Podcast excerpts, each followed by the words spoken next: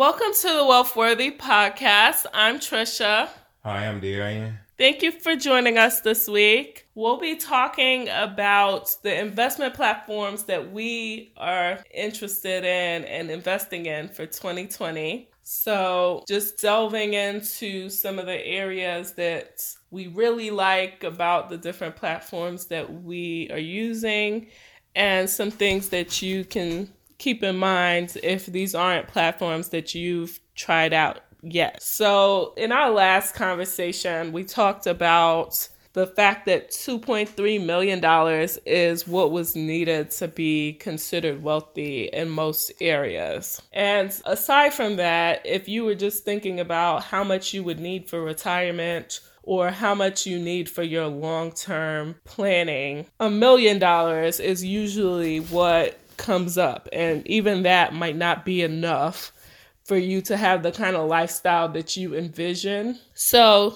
that means we all need to be sure that we're saving and investing as much as we can, along with growing our income over time. So you can't afford to wait until later if your end goal is to have over a million dollars. So the platforms that we've started using and enjoy using include Vanguard, M1 Finance, Robinhood, Ally, Synchrony Bank, and Fundrise. So we'll talk through each of those and kind of why they've been working well for us. And hopefully that'll give you enough fuel for you to look into them as well and decide whether it's a good platform for your needs or if there's something that's better suited. For Vanguard, that's one that has just removed their trade commissions for stocks and ETFs on their platform. I really like Vanguard because it's been around since 1975, which means it's established, it's somewhere you can trust with your funds, and you feel more comfortable putting larger amounts in there than some of the newer platforms. The fact that they have some of the best index funds on the market is also a reason that most people are driven to open Vanguard accounts in general. Uh, but if you are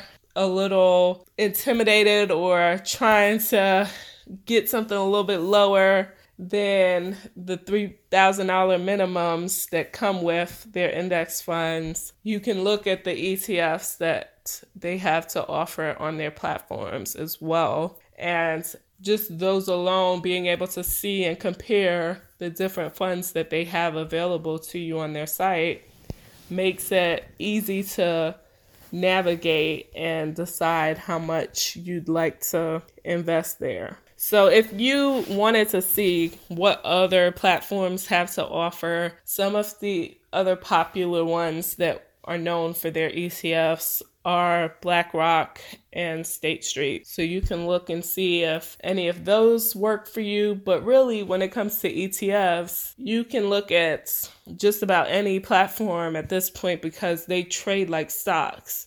So anywhere that you can buy stocks, you can typically find these ETFs as well.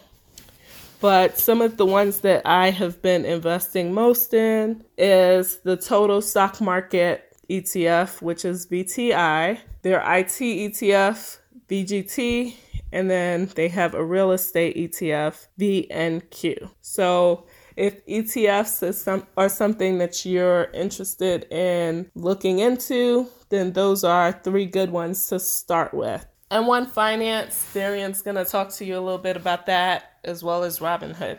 M1 Finance it's a commission-free platform that allows fractional shares. With a hundred bucks, you can invest in numbers of stocks and ETFs. You can choose the underlying stocks and ETFs, which is not the case for most other portfolios.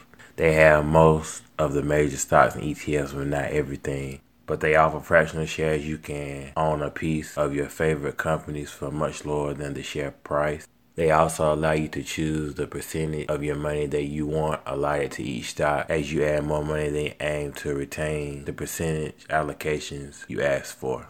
Robinhood. It's also commission free and the platform is easy to use. They have the stocks and ETF trends available to you as well as the latest news on stock. They are now introducing fractional shares. They have a referral program where you can earn free shares up to $500 per year for getting others to invest on the platform. They also offer option trading. The trades are instant so you can day trade if you wanted to. Yeah, so with M1 Finance, what was nice is that it gives you a pie where you can really select which investments you would like to participate in, where a lot of the managed portfolios don't give you that option. So you can say, hey, I want to invest in Amazon and be able to invest your fractional amount in that. And the minimum for investing with M1 Finance is $100, which makes it really accessible for anyone that's looking to begin their investing journey. With Synchrony Bank, I opened up an account since they are offering 1.8% on their high yield savings accounts. And it was one that I chose because they gave you good access to your funds, which with some of the other options like VIO, there didn't seem to be the same kind of accessibility to your money, which if you're looking to save long term, you don't necessarily need to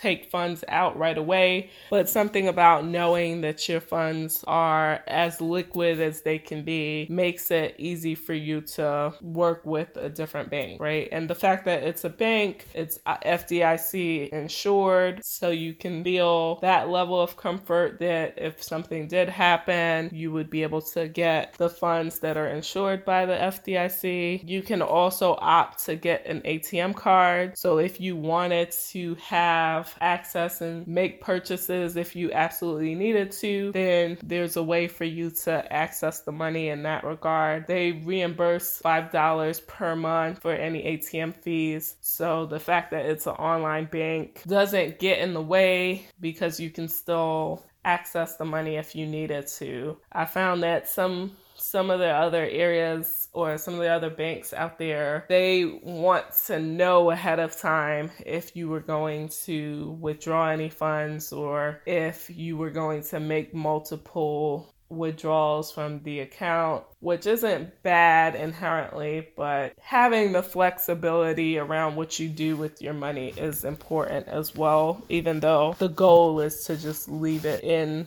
to accrue the interest on a monthly basis. For Ally Bank is also a bank, but then they have an investment portion that allows you to use the platform to invest in different ETFs and stocks, which is nice that you have that kind of dual option and their savings rate is currently at 1.6%. So it's a good rate that you can take advantage of. But then if you're looking to invest in order to get a better return on your money, you can look at investing in those different stocks and ETFs that are of interest to you without paying any commissions. And then they offer a free managed portfolio portion if you're willing to keep 30% of your funds in cash. So that's nice because it takes the thinking out of it where you can just say, I'd like to invest a certain amount.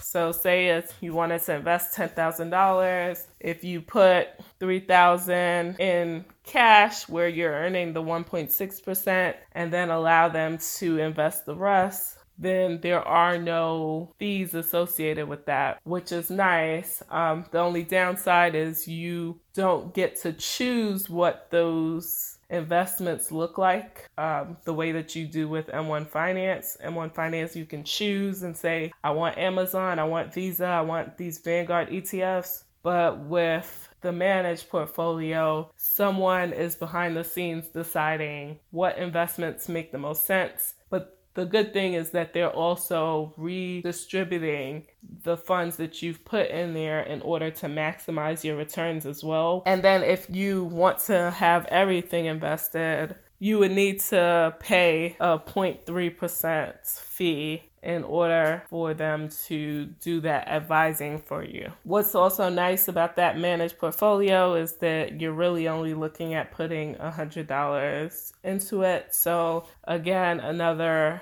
easier entry point for people to begin investing if this is something that they are new to or just looking to diversify the different banks and brokerages that they're working with. Then, lastly, the newest thing for me has been investing in Fundrise. So, just being able to invest in multiple real estate properties at one time is something that's been of interest, but you don't necess- you don't necessarily want to put all of your funds into a tangible property without having some good guidance. So, being able to use Fundrise to invest in multiple properties makes it a lot easier. And the, the advisory fees that, that come with the Fundrise platform is 0.15%, which is on par with what some of the ETFs are offering, like the real estate ETF that different companies are offering. There are a few that are around that fee base. So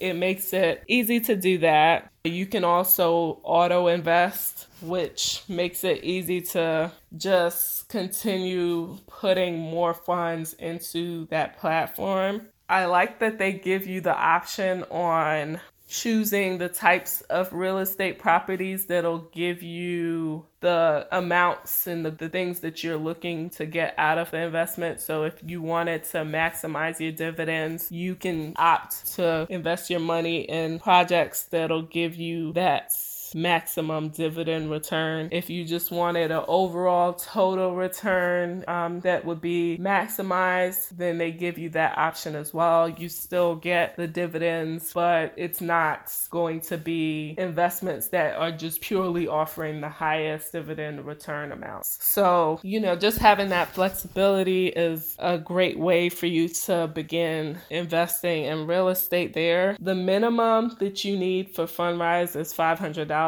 so when you think about how much you would need to buy 15 properties, it's definitely more than $500. So taking advantage of any kind of crowdfunding option really does give you that boost that you need in order to take advantage of these different properties that are out there. So hopefully just giving this rundown of what we're investing in and what things we're keeping our eye out on has been helpful for you to think through like, yes, that's exactly why I decided to invest in this platform, or maybe I should open an account because those are things that are of interest to me. So the goal here is always what can we do to maximize our own returns and lower the amounts of fees that we're paying out. So keep that in mind when you're looking at what to do and how to allocate your funds this year. And we will talk to you next week on Wealthworthy. Thank you. Bye. Bye.